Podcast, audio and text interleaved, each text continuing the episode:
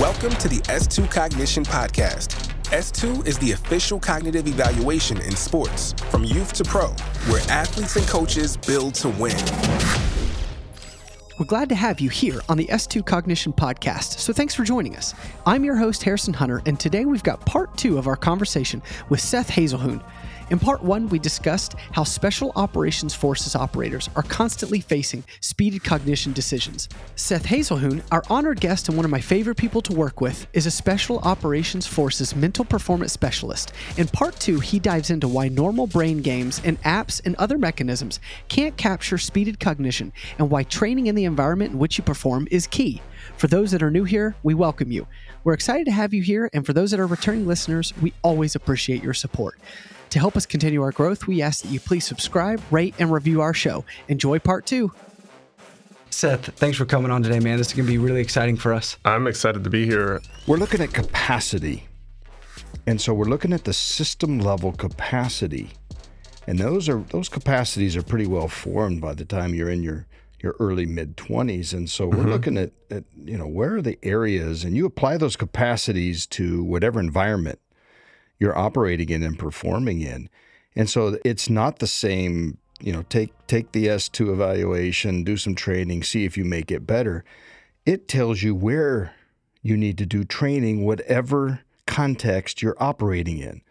And so the value is then to go into the military training environment and say, hey, we need to create more impulse control opportunities here and train that. I'm glad you brought that up because that's one of the things that we're getting the most out of the feedback sessions is oh we've identified this cognitive um, disadvantage here.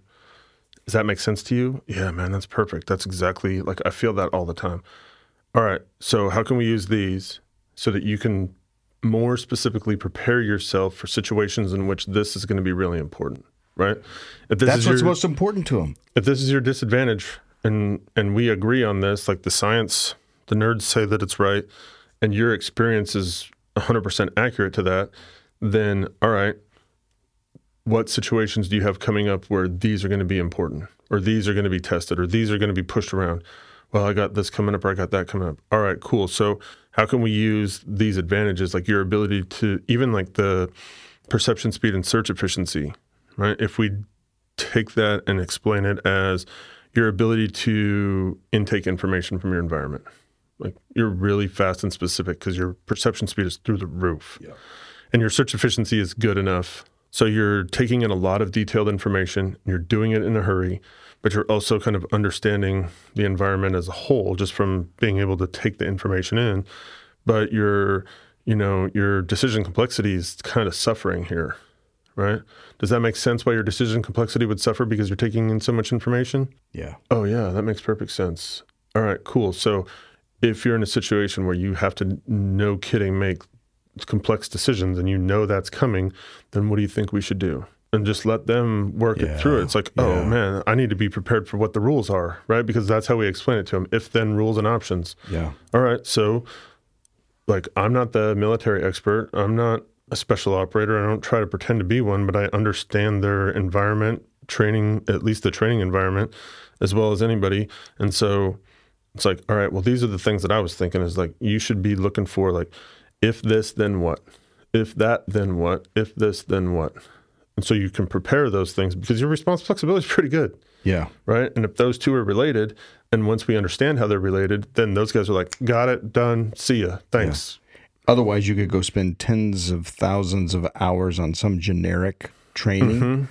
that's not guaranteed and probably unlikely to transfer to that specific context. Yeah. It's about performing in your context more efficiently.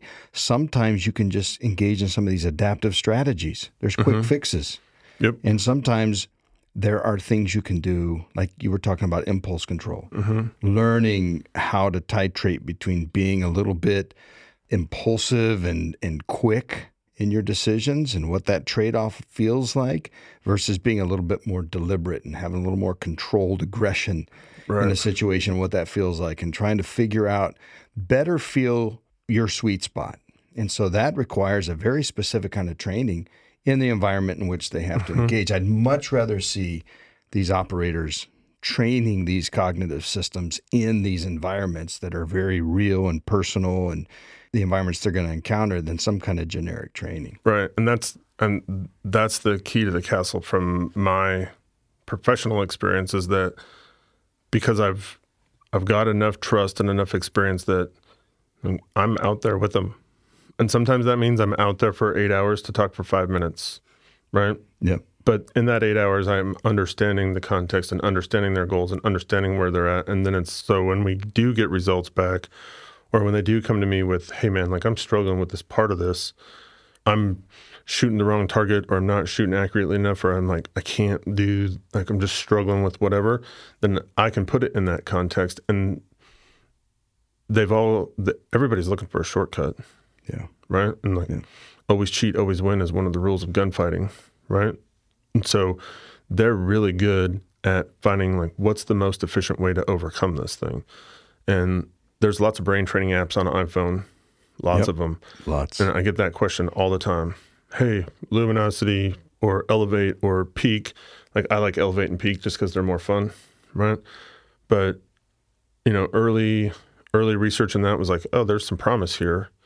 But I think it's pretty conclusive at this point where it's like you're just getting better at that game. Yeah. Right. And that's one of the things that I really like about the way that we've implemented S2 is that we've taken it completely out of their context. They are playing catching balls on screens game. Yeah. Yeah. Right. Using and, methodologies that have right. been firmly established by some of the sharpest and brightest cognitive scientists in for, the world for decades, right? Yep, for decades. And it, it's like this is no kidding, just the science of it. And so we're taking away your military experience, we're taking away your military expertise, we're taking away all the context clues, and we're just getting a super accurate snapshot of how fast computing power, how fast and accurate your brain is, That's man. It. That's, That's it. it. And then when we plug this back in, the results back into the context of it, of what they do specifically, where they do have a lot of experience and they do have a lot of expertise, then it's just like hit the ground running, right? Because we you can communicate that. it, right? Frankly, that's why I pushed so hard to get S2 is after our, co- our initial couple meetings where it was just kind of feeling this thing out. It was like, it wasn't the fact that the data that we're getting from you guys is valid and reliable and precise. That wasn't it. It was that you demonstrated that you could use this data to impact performance on the field. That's the part that we're always missing because we can do HRV and we can do heart rate and we can do respiration rate and we can do all of these things, right? And we can help you control your HRV and we can help you control your heart rate and we can help you control, like, that's all physiology. Like, I'm looking for the mechanism of action that causes all those physiological yeah, changes, right? Because yeah. that's the psych part of it. And so once we understand, like, once I frankly had to learn that the psych part is not the mechanism of action mm. necessarily, right? Some of it is this kind of hardwired stuff and the way that we perceive it, we perceive our experience through it.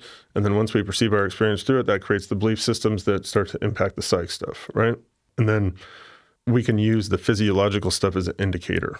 But like, it doesn't make any sense to me to like, oh, we're going to train you how to, to change your HRV outside of the context that you're using it. Absolutely. Because it's not going to be useful. But if we can get to the mechanism of action that caused that HRV spike, now we're getting somewhere, mm. right? Yeah. And we've been able to do that um, with a couple different modalities. And I think, like you said earlier, we're just starting to understand how we can plug in what we're learning from the data that we're getting from you into like everyday training there. We're just starting to understand it. We're going to need to play with it a little bit. Um, I think the shooting simulator is the easy button to to start that because it is accurate. It's mostly reliable, right? When it works, it's mostly reliable. it works. yeah. yeah. it's like sixty percent of the time it works every time, right? so Anchorman. Uh, yeah, but those scenarios that we've built on the shooting simulator that replicate some of the S2 stuff, yeah, yeah. guys are into. And some of them that came with it, remember the one where it's like, hey, the target's red. As soon as it flashes green, shoot as many rounds as you can, stop as soon as it flashes red, and then it stays that way. And like the timing is a little bit off. Yeah. Right? Right. it's like, oh, well, you were, you know, point, you know, three milliseconds over the line. It's like, well, that signal was already sent. Like, okay, right, we can right, play that. But right. it's it's better tool than we have in live fire. Yeah, that's right. 100%. And the shooting simulator is a great supplement for live fire training. It's not a good substitute. But because it is a good supplement, then it seems like a pretty good avenue of approach to really start opening some eyes in terms of ex- not necessarily exposing their hmm. their disadvantages, Sure. but certainly it's a safe area because like it's a laser that comes out of there. Nobody's getting hurt. Yeah. They're using their guns. They're they're bringing their guns over. We swap some parts out, and they like to do it. It's fun, right? So we've got all the conditions for adult learning happening right now, Adult and learning. we can do, we can make all the mistakes that we want them to, and we can push the limits, and we can we can we've been able to get guys to do some incredibly fast and accurate things in a shooting simulator that they can't necessarily replicate when there's an actual bullet coming out of there. But from a mental standpoint, from a cognitive standpoint, and then trickles down to the physiological standpoint, these guys are most of it's competition shooting that we're getting the results from. Is that the competition shooters that are bought into this, like some of those early guys that you get that you guys met, they're still coming. They're retired. They're still like sending me messages on Instagram, being like, "Hey, man." watch this video and this is where this happened or this is where that happened or like did you see this and like i really like i'm feeling that and feel yep cool okay how can i train that uh, try this or that one of those two will probably work for you and they'll go out and try it and be like yep got it and then oh this one this one fell apart or whatever you know it's it's always a moving target but um once we put it in their hands again in the context and I don't I don't know that it can be that I can say it enough that the real value of the test is or the assessment or whatever we're calling it is those words have different meanings, I right? and word meanings are important. Yep. And so because we can take them out of the context, but they've bought in on the process and then get the results and then plug those results back into their context, that has been that's the part that sold me on it is that all right this is legitimate this is real i get it from a research standpoint cool but that doesn't always translate into real life. You guys know that? Absolutely. and so so far the research part is translating directly into their real life experience with it and so now all we have to do is plug into that real life experience in a training environment where they can make a lot of mistakes and it doesn't cost them anything and now we can play with it. And once we start playing with it that's where the learning starts to happen. Yeah, I think this this has been such a a rich and and learning and rewarding experience for us because coming into this environment, if we were to come into this environment without having a translator like you involved, we'd have been toast.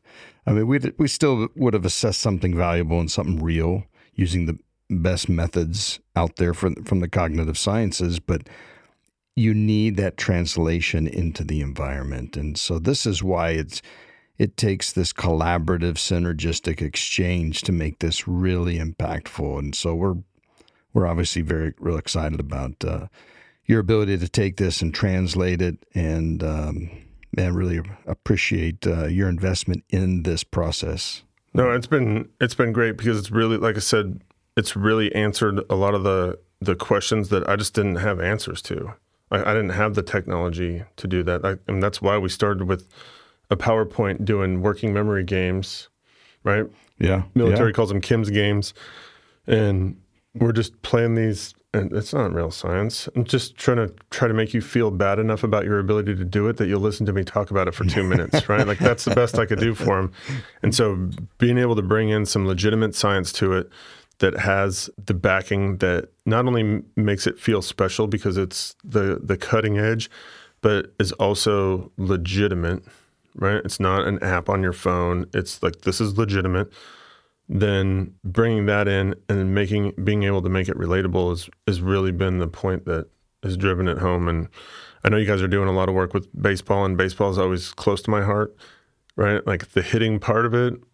I wish I would have had this as a hitting coach because, it, like, we've been right about our intuitions on hitters Yeah. for a long time Yeah. but it's no different. It's like, oh, how many how many home runs have you hit in the big leagues? Yeah, shut up, right? Right. Like, like, what are you going to tell me about this nerd? Right? It's the baseball players are not that different than special operators in a lot of ways, but okay, well, I can prove this to you. And like, oh, did you? Oh man, that felt just like I was in at bat. So now, what do you got for me, right? Yeah, yeah. And so now it it just helps us give them more specific feedback, and we're not just grasping at straws anymore, right? Like we we've got specific answers to specific questions.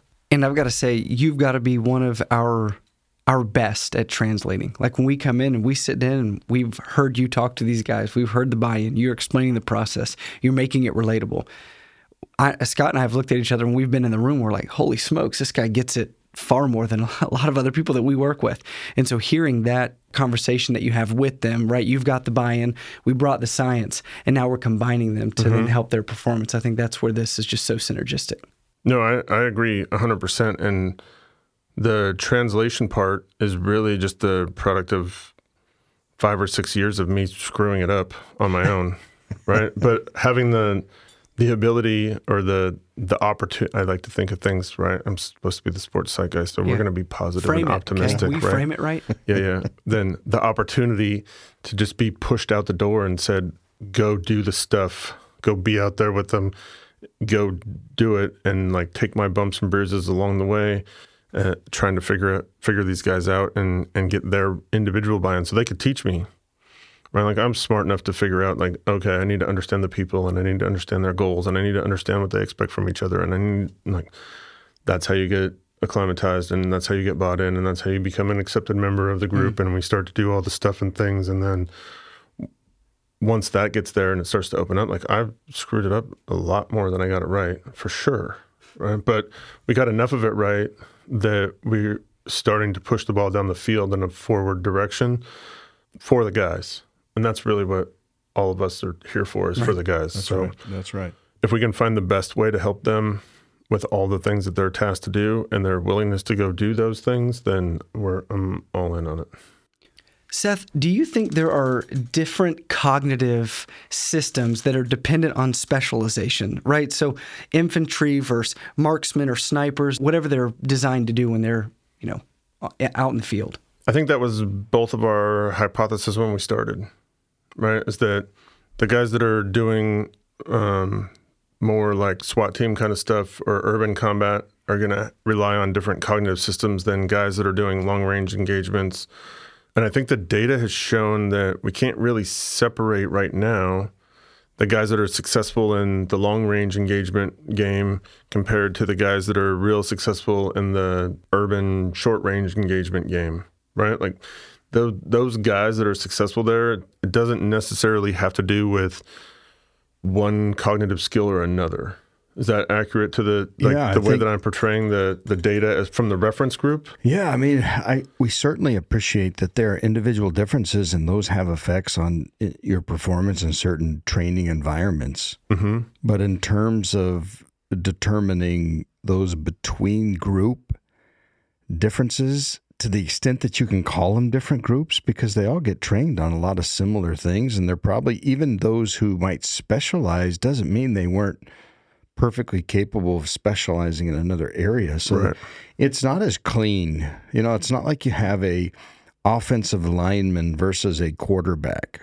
Okay, yeah, that's a good example. Um, You know, an offensive lineman that weighs 350 pounds versus a you know a quarterback.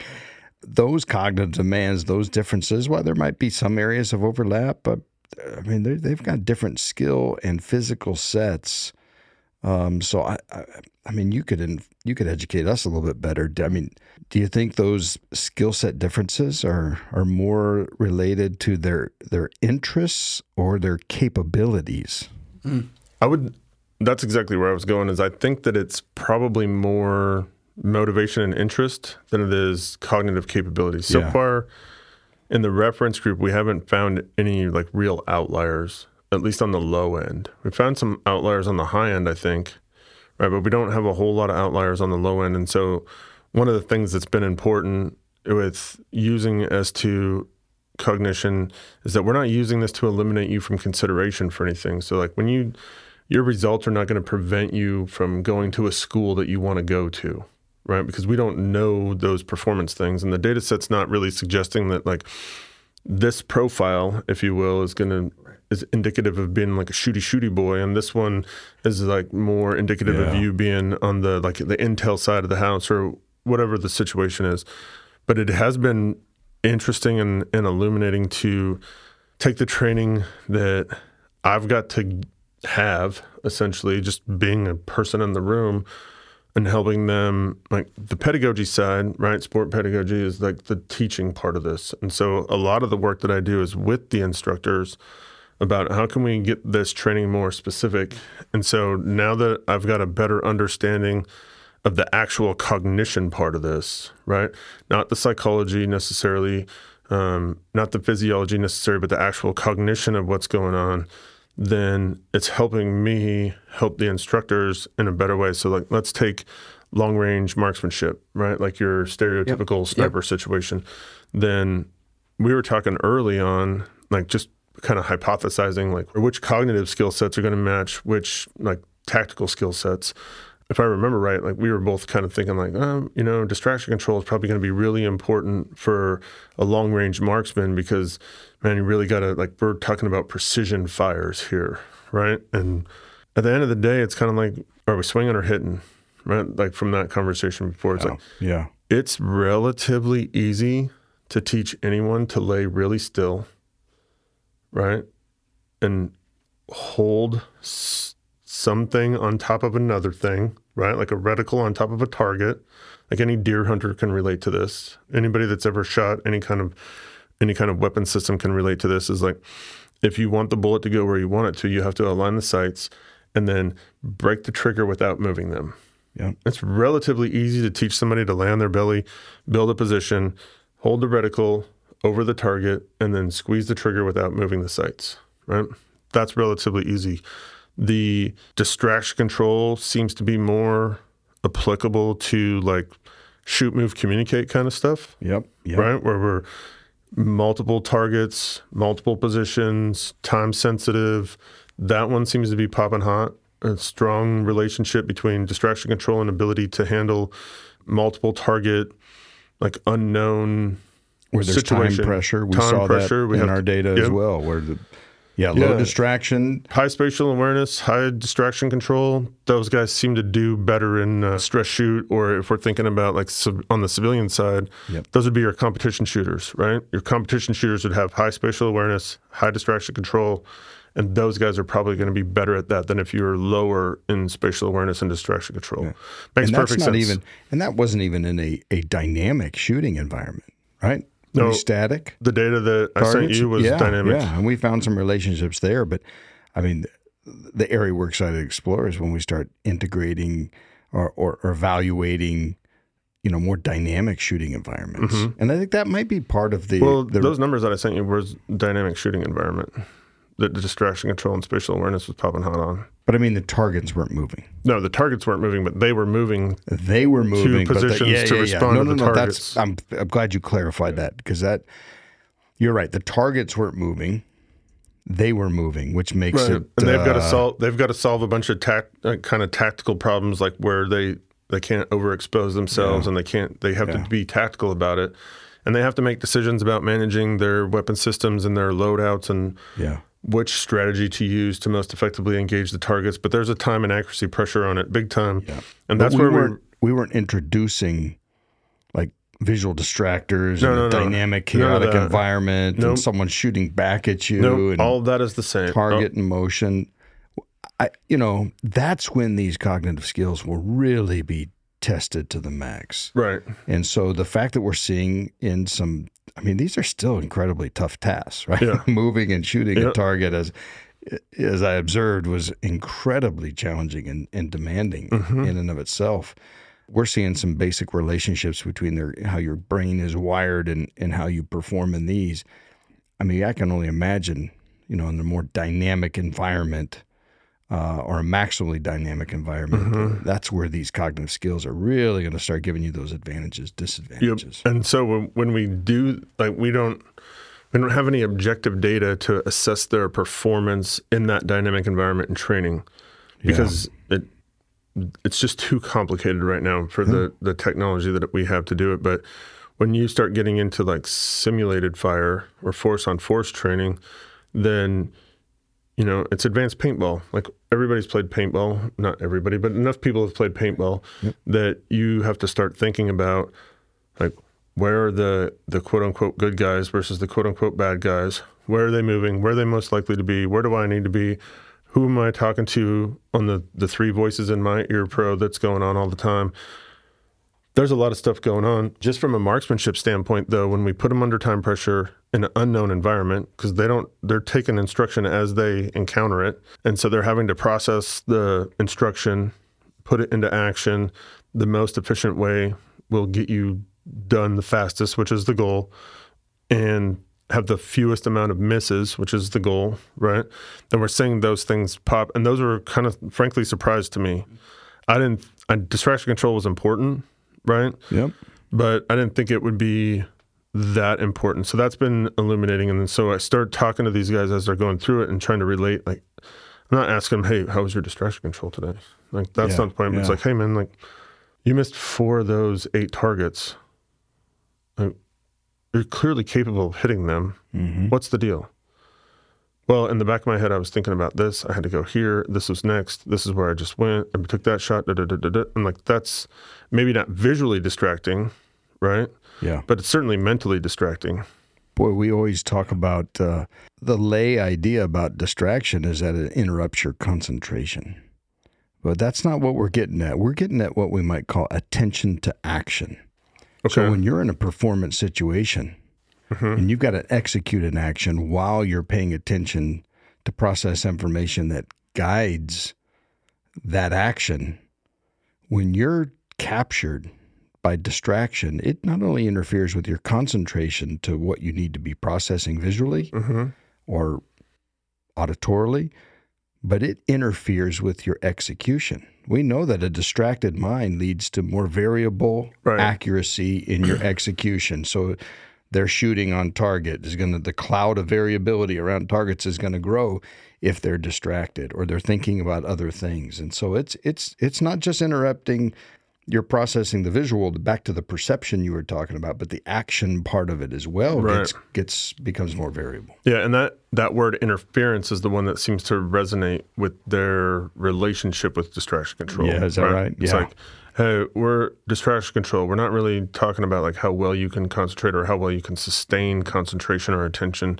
We're really seeing it like how what's the interference in your ability to achieve the goal when you have all these other things going on. Like Yeah, where that's great. these distractions are creating an interference from between the time that you could have without the distractions made the right button push compared to like when there's a lot of distractions it interferes with your ability to get there as fast as you can.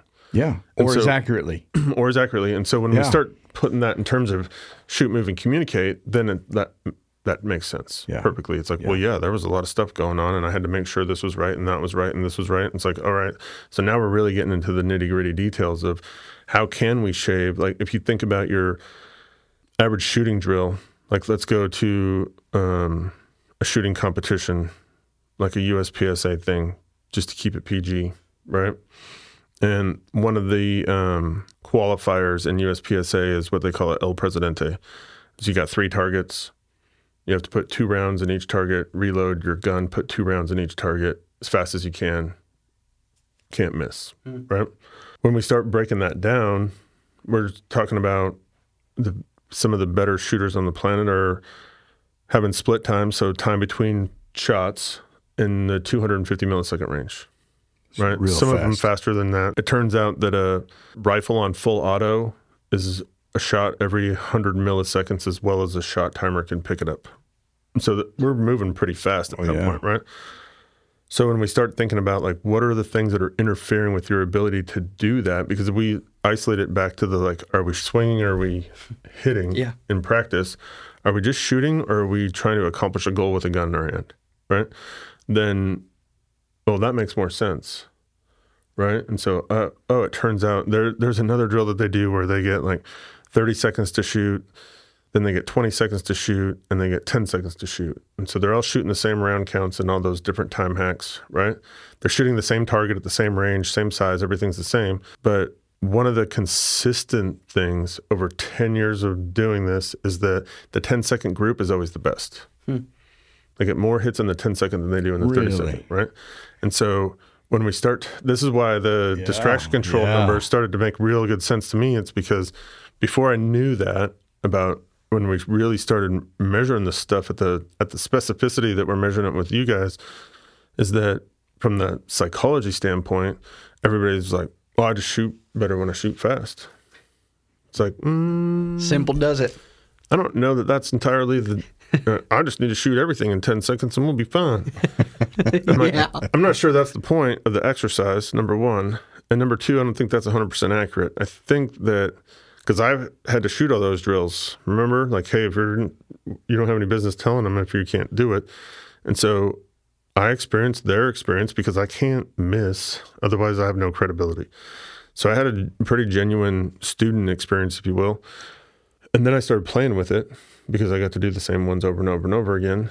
And it dawned on me pretty soon. I was like, okay, 10 seconds seems like not very much time to shoot 10 rounds. It's a second a round. And everybody thinks seconds are really fast until you start thinking about milliseconds. And then seconds seem like a long Yep. time. But it's like, all right, well, what's in the 30 second iteration? What were you thinking about? well, I could see this one missed, and I could see that one wasn't quite right there, and I could see this, and then it's like, okay, now we're getting there. What about the 20 second one? Well, I could still see, you know, the impacts and everything. What about the 10 second one? I just held the sights over the black part and pulled the trigger when the sights were on the That's black it. part. That's it. I'm like, okay, so wait a minute. We so you're telling in. me that the 10 second group, you did the three things that make bullet hit, bullets hit targets, and that's it. That's the only thing you thought about. And they're like, oh, shut up, you know, like, Yeah. Yeah. Yep. The yeah, realization. all right. And They so maybe what we should do is learn a little bit of discipline on the 30 second one so that you can separate your shots, right? Like the old baseball example, like separate your pitches, separate your pitches, separate your at bats, separate your innings, separate whatever, right? And let's just think about the three things that make the bullets go where we want them to sights aligned on target, trigger squeeze without disrupting them, sights back on target, trigger squeeze without disrupting them, right? Like hold the thing. That's Keep number moving. one Keep Yeah. moving. right? And just move on. Because in the last year and a half, I've watched 288 guys shoot this uh, training program, right? In which they shoot this drill four times over the course of the training program. So I've seen 1,200 of these drills shot, and the vast, vast majority of them, the 10 second iteration is the best, right? And it's it's like that's the Jedi mind trick is we took the distraction control away from it by decreasing your time for you to do it. And so you Without limit- even knowing. you eliminated this we eliminated the static unknowingly and we didn't give you time to introduce the static or even acknowledge that it existed. You just went there. And that's i've got the the distinct opportunity to talk to a lot of guys about a lot of different gunfights and a lot of different generations of gunfighting. And one of the things that that they've shared with me is that like they have a flow experience sometimes. Mm-hmm. And they don't know how to perceive it because they didn't go to sports psychology school. I mean they know what being in the zone is like the common vernacular but it's a little bit weird when it's like man my dot just stuck to things. A dot is like red dot their sight it's like it just stuck to things and i could i could see things that I didn't like time slowed down. Like they're talking about the autotelic experience, right? They're talking about yeah. the merging of action and awareness and like all the Csikszentmihalyi flow stuff. Like they're describing it verbatim without using the academic language for it. And so, all right, if that's the ideal state, like we don't want to put them there in a situation where, or they're not getting there because they think their life is at risk. That's not good for anybody. But if we can set the conditions and give them an experience where, man, that was really hard, or whoa, that got real easy real fast. Yeah. Now we can do that better because we have a better understanding of the cognitive, like the actual cognitive side, not their heart rate, not their HRV, not their respiration rate, but the actual cognitive side of what they're experiencing. And now we can talk about it. And then they can teach me about it. And so I work a lot with the uh, the guys that shoot the long range stuff, right? And that's one of them that we thought, like, I think both of us thought distraction control would be a huge deal in. Like, we could probably predict who the best long range shooters are going to be based on distraction control because it seemed like intuitively it makes a lot of sense. But I've also got a lot of training in what goes into making a precision shot out at 800 to 1,000 meters. There's a lot of rules, Mm-hmm. right? Mm-hmm. If this, then that. Yeah, give us a few. Like, well, you have to know how fast the wind is blowing. You have to know how fast your bullet's moving, and you have to know how the density of the air is going to affect your muzzle velocity and how far that bullet's going to go and how much it's going to slow down and how much wind is it going to take to move that bullet and how much wind is going to move it how far. Right? So they're they're doing all of that before they send that round. And so really they're kind of predicting the future based on a guess of how fast the wind is blowing, where the bullet's moving the slowest. And it could be changing. and it's constantly changing, Yeah. right? Constantly changing. And so when you start thinking about like, yeah, is it pretty easy to teach somebody to lay on their belly and and hold a gun really still and and squeeze the trigger without disrupting the sights? Yeah, my 11 year old is really good at it. Really good at it. He's interested in it though, mm-hmm. right? And he's he's really good at it, especially for an 11 year old. But we're not dealing with 11 year olds. Like we're dealing with adults who are highly motivated and highly skilled to do this. And so they know the rules. Then what part of this is creating the misses?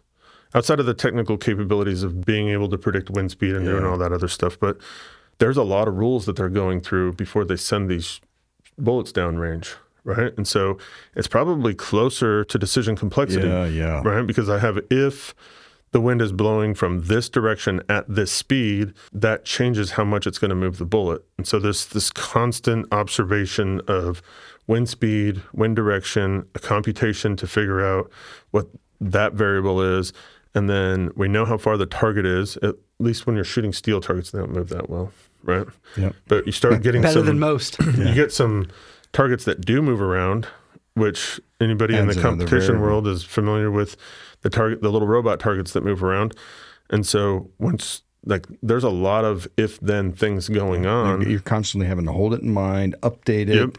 make new calculations, and the more of those rules you can update in a shorter period of time. Right. And so the decision complexity advantage. part is definitely, but response flexibility is also in there, right? Because you're now your counter reaction, your initial reaction. Yeah. So like, oh, we've got a four mile an hour wind from the 730, which is going to be this percentage of this and this percentage of that. And all right, hold wind call. But as the shooter's getting ready to take the shot and putting his reticle on the target where it needs to be so that the bullet will go in the right spot or the correct spot, then the wind's changing. And so it's just a constant, starts with decision complexity to get the baseline, but then it's response flexibility at the end. Yeah. Right? Improvise. especially if Make a- there's multiple adjustment. targets in a single engagement. So, which happens a lot in training.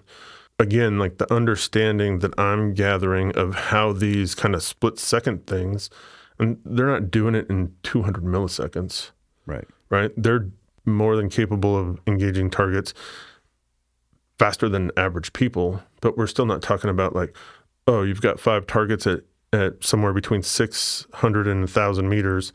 Then we know based on the S2 data that you should be able to shoot this in 1.4 Yeah, seconds. It's like, no, man, that ain't how it works. That's not how it works. right. But we understand the mechanisms of action underneath it, right? With the if then rules and the improvisation and or response flexibility. I like response flexibility better.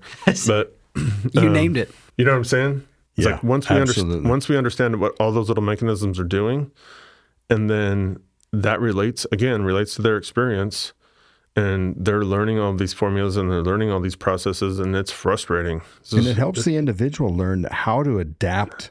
they adapt so much faster. Yeah, when they Yeah. know what the things are that uh, could get them in trouble, the Yep. sources of inconsistency, the sources of being, having a mental mistake, and if you understand that, these things happen so fast, and are, a, a lot of these cognitive systems are outside of our our conscious awareness. We can't really quantify them. Mm-hmm. You know, I can throw a baseball, and I can tell you right now, I don't have the velocity that I did of my my youth. Mm-hmm. Um, I can appreciate that, but these decision systems are are hard for us to really capture in real time and understand how good they are or how inconsistent they are. And and so understanding that will put you in a position to be able to adapt and anticipate no, and I- where and these guys, like you said, they're- they are the masters of of adaptation. And I think that's really the the beauty of the whole thing is that we're getting the data outside of any of the context that they'll experience it. Yeah. But it, it is relatable to what they're doing, and we can translate it into being relatable to what they're doing. And at the end of the day, the the metrics that they care about are things like hits and misses. Yeah. Right? Accuracy, speed of accuracy. Those are the metrics that they're interested in. And if they're going to keep asking me to come out and help them, those are the things I need to help them get better at. And so, yeah, it doesn't like you can't take the S2 test and then go talk to Dr. Seth for 15 minutes and then take the S2 test again and be better. Like Yeah. that ain't going to Yeah. happen. Yeah. Right. That's not what we're after, though.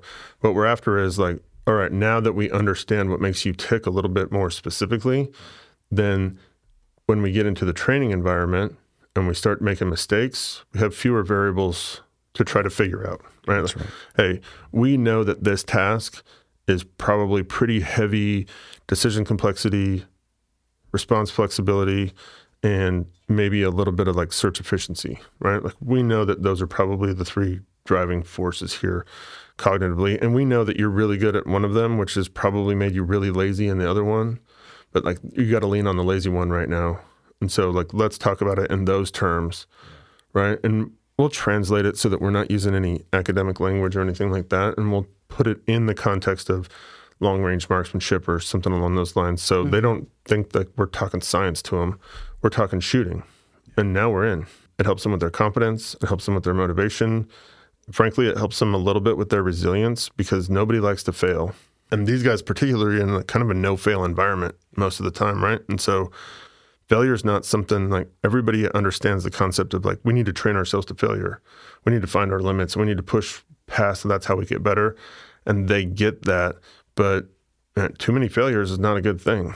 And what's Right. what's more frustrating than experiencing failures or, or mistakes, but not knowing why, not understanding why, Right. and not having a clue about what to do about it. Yeah. Yeah. And where do we go from here? That's the biggest thing, right? I don't know how I'm failing. I don't know why.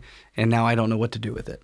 Yeah, and it's helped me as a as a professional in the field make answer some of those questions because even if I don't know the like the tactical answer, which is usually the case, because again, I don't have any of this tactical experience. All of the stuff I've got is like sometimes I feel like the the dad at the little league game, right? Like living vicariously through their kid on the field, right? Like I don't really know what it's like. Dad doesn't know. I do that to some of my That's right. I've said that to a couple of little league coaches. Like, you can either shut up and stop yelling at your kid, or you can come out here and I'll hit fungos to you, and we'll see how good you do. Right? Hey, speaking of little league stories, Seth, this last summer we had the uh, the unexpected experience of having our two boys play each other in a tournament. That's tournament right, game. yeah. Right. And this No was a way. championship, right?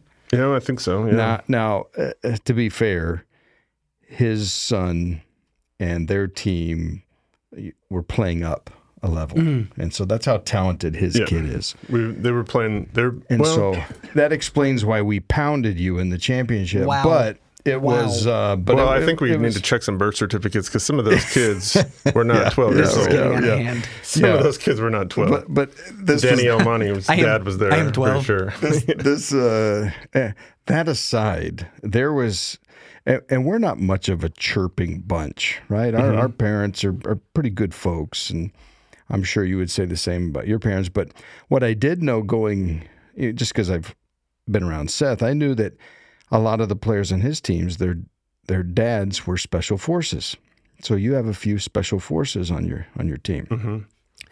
One of them was a first base coach. Yes, and a couple in the stands, and I, I forget what was the Your one of your Oh, guys ran oh. into my kid at first base. That's right. That's Oh, right. boy. His Your kid at son? first base got in the way. My kid's of playing one of our- first base, and he's No, I'm kidding. he's he's a year younger than everybody else on the field, and so he's shorter than them, right? Yeah, And they- they have some monsters on their team, right? That Yeah, have you seen him? as my kid would say, like caught the puberty early. Yeah. And they just had a collision. They had a collision. I saw it as like one kid's running to first as fast as he can, the other Yeah, kid's doing yeah. his best to catch the I ball, I and those two both- things intersected. I think we both agree, though, that probably if there was a little bit of fault, it Oh, was blame. it was our players' team, our player on our team who. I would have done the same thing if I was took running first. That's right. Seth would have, except the guy wouldn't have got up. Parents started chirping, and I mean, it kind of went on, and it was getting a little heated and a little testy. And of course, and Seth was sitting up there. He he's kind of like me. We kind of stay isolated during the game because we don't like to listen to all the chirpiness. I uh, could quickly see things were elevating in terms of the intensity, and so I I walked over to Seth and I said, "Hey, whatever happens here, if this goes to blows." Just tell you guys to leave me out of it because I don't think our parents understand who's in the stands across over the here. street? We would have been annihilated. They so the- fortunately, cooler heads prevailed. yeah, but it would have been eventually it, a it bloodbath. it turns out it's just boys being boys but that it's kind of funny because one of the guys that that i work with was coaching first base because his kid was on the team and you know hothead dad is tripping at hothead grandma or whatever it was and Hothead grandma? yeah there's always moms are real protective of their little boys I get that. So it was instigated by grandparents. It- it I mean, chirping. it Grandparents. gets a little chirpy and so i have a i don't have much of an inside voice sometimes and so i was just like stop it it's my kid he's fine stop it like just let him play and so my wife's mad now because i'm in the middle of it and then the dude coaching first base who i know professionally who is just a guy in the world right like these guys are pretty normal people in the world he sticks his head out of the dugout he looks at me and i'm like we got it and he's like all right and after the game he was like when you said you got it, I was good, but I was ready to go. Oh, it took That's that. what I was worried about. I spent the rest of the game walking around our, our our parents and saying, "Hey, by the way, let me tell you a little bit of background on this other team.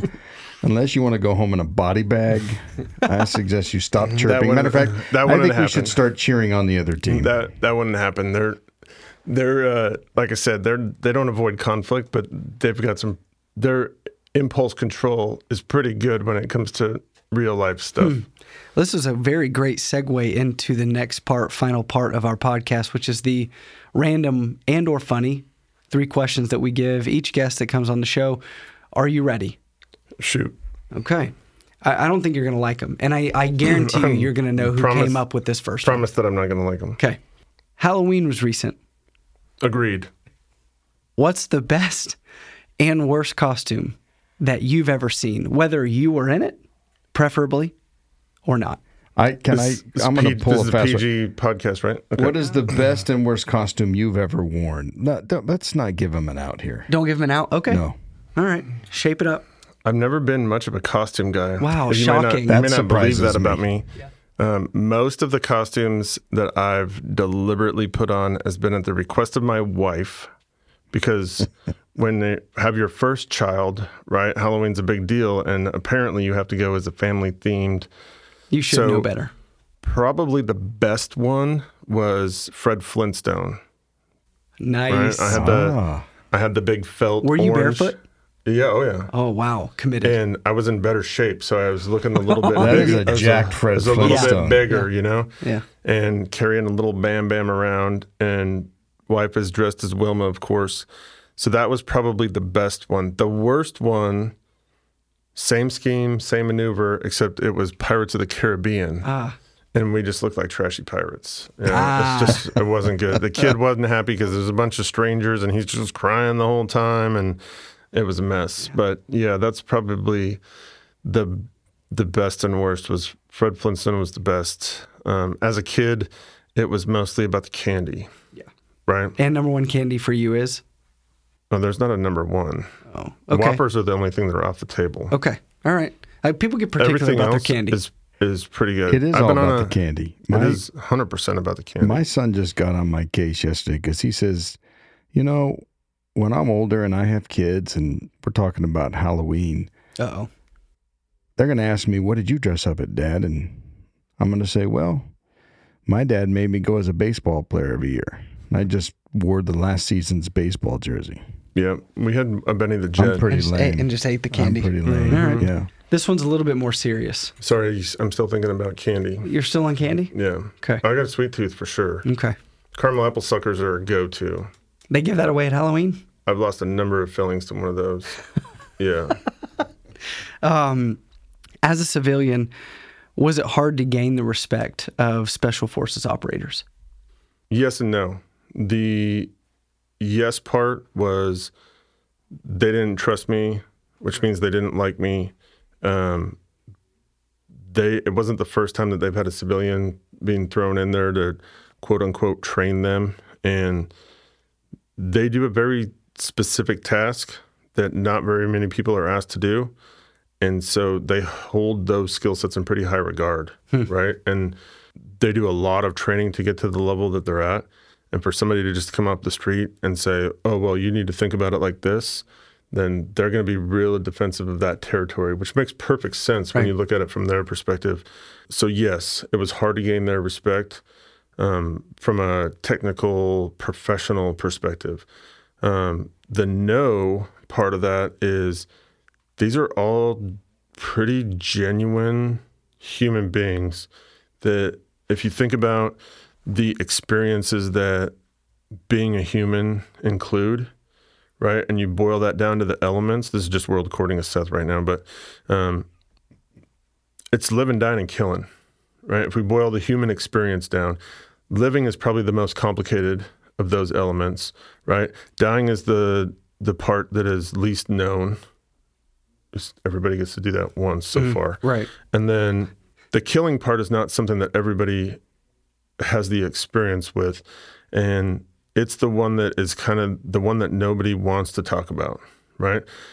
As a civilian, the worst question you can ask a veteran is the kill question, right? Because it's just disrespectful. But we don't understand why it's disrespectful, right? Um, so these guys have this this very extensive experience with the living part, with the dying part, right? And the killing part. And so to earn their respect as a human in the world, like if you're just a genuine, respectable person that is there doing the right thing for the right reasons, like they'll respect that because that's what they need. That's what they're looking for. So on one end, no, it was really easy to earn their respect because if you're just a good person on the planet trying to do the right thing for the right people, like you're that's respectable. Like that's the expectation hmm. almost. On the the tactical, technical, professional side, absolutely, it was hard to earn their respect, and it's something that you know, as soft and fuzzy as it might be, it's relationship based. I mean, the the commodity is trust, and you know they deal with things that that we don't talk about a lot for various reasons, but they need to trust you that you're not going to expose them that you're not going to like that's one of the biggest threats when we started talking about S2 is that hey are we going to open a Pandora's box that says whoa we've got some guys that compared to everyone else maybe shouldn't be here? And so far that hasn't been the case. Yeah.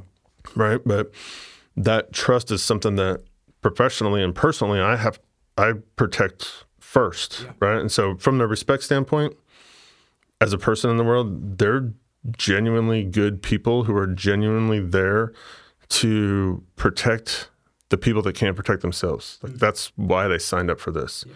Be a good dude in the world, and respect is pretty easy to earn there. Tactically, different story. I learned that lesson as a 12 year old. You want to talk about not being aware, right? The awareness of a middle schooler and a substitute teacher comes in and he was a Vietnam vet and I just asked him a question, that question in front of everyone. And it was very clear to me to never ask that question to a mm-hmm. veteran. Yeah. And that's how I learned. Yeah, and it's when you're kind of in the like the advantage of my job is that I'm embedded in one specific unit, right? one specific organization, and so I get to know their culture and their and their understanding of it, and it's not something that anybody's really comfortable talking about, and frankly, to them, it's not that important, right? Like the mission is more important, and and those are things that, but they're it's difficult to deal with for sure right? And so it doesn't take long to figure that out. Just in general, I think common sense Yeah. would get you there. Like Right. as a 12 year old, that's an understandable Tough. mistake. As an adult, it's probably not an understandable mistake. But as a 12 year old, we'll give you some grace and The response and would be far like, different if I asked you now. learned Right. today, right? Yeah. Um, but yeah, getting their respect is definitely um, an important function of my profession, specifically in special operations. Being genuine, authentic person will get it real fast. On the tactical side, you're going to take some bumps and bruises along the way for sure. Last question. As much as you can divulge or are interested in, can you tell us about one of the crazier ops you've heard about? I'll tell you. I'll I'll answer this question with this. Okay.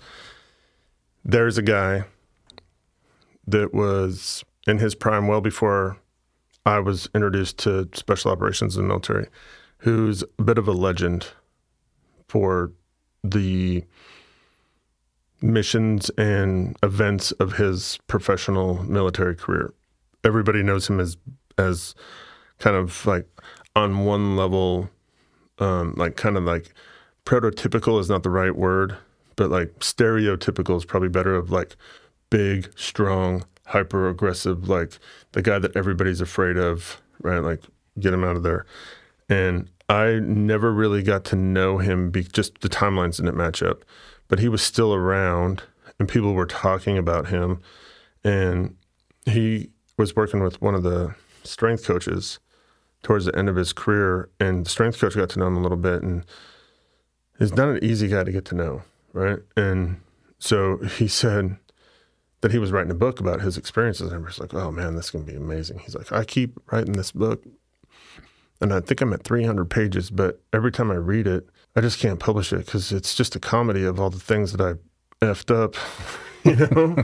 and it's like so when when people get to know what I do for a living, they're like, "Oh man, that that question comes Right. up quite a bit." It's like, "What's the craziest thing that you've ever heard about them Sure. doing?" And for the most part, all the crazy stuff happens when there's a mistake, right? Like, oh, we did something that was stupid, or in hindsight was stupid. We didn't do it uh, stupid Intentional, intentionally, but um, it's like this comedy of errors, and it's kind of a weird space to be in as a civilian, right? Because it's like, hey, like I can. Junior college baseball players were thinking like every at bat was life and death, and like we're like, do we need to call your like, do we need to have Yeah. somebody watch you for the next twenty four hours because you just went zero for four with four punch outs, you know? And these guys are doing life and death stuff, and it, they're just like, that was the dumbest thing I've ever seen you do. You're gonna Yes. get all of us killed. This is this, but that's part of the learning, the learning part of it, right? So, from the a crazy operation standpoint, I've seen guys do things that most average people would say that's insane. Nobody in their right mind would do those kind of things, right?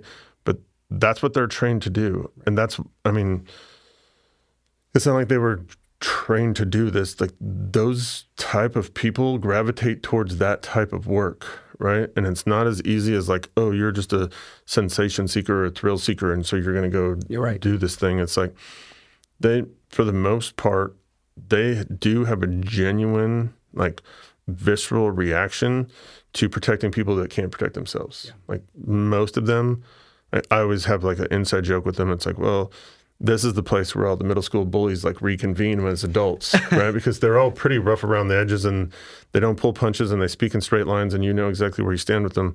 And they're amazing people to be around. But like, m- well, my wife, in the first couple of years that we were here, I was coming home from work and we're around a lot of sudden loud noises, a lot of shooting, a lot of like simulated violence, right, in the training environment. And I just, I'm generally higher on the intensity scale or the emotionality scale than most people already. And I'm just kind of like, I'm happy. I get home and we're sitting at the dinner table and I'm like, hey, what did you do? Hey, what did you do? Hey, what did you do? Hey, don't do that. Da, da, da. And my wife has stopped me and be like, hey, I'm glad you found your people that you can talk to like that. They don't live here. Tone it Yeah. down. Yep. Right. And so from a crazy, like, what are, what's the craziest thing you've ever heard on an op is like, it's all about perspective. And you get the right people in the right job doing the right thing, and then you train them to do it very well. It doesn't seem as crazy anymore, right? It seems pretty normal.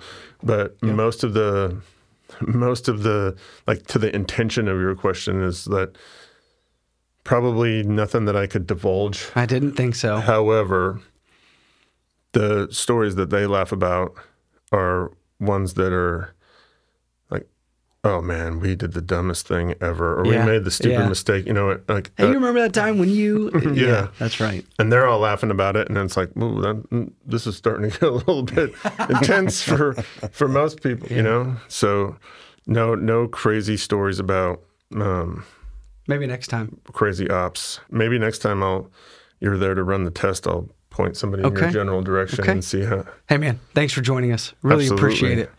Thanks for Long- thanks for having me here. This is great, Seth. Appreciate you, man. Yep. Um. Uh, hopefully, we can continue moving this down the field. I think some of the new, the new technology that's available that wasn't available four years ago when we started this thing, is going to really help us push it down the field. So we're looking forward to it. Thanks for listening to the S2 Cognition Podcast and today's part two episode with Special Operations Forces Mental Performance Specialist Seth Haselhuhn. If you like the content we're putting out, please subscribe with that plus sign at the top of your app, leave a review about the episode, and share it with a friend. Follow us on Twitter at S2Cognition and Instagram at S2.cognition. If you'd like to get in touch with the show, please visit our website at S2Cognition.com slash podcast. Thanks again for listening to the S2 Cognition Podcast. I'm your host, Harrison Hunter, signing off for now. We'll talk to you on our next episode.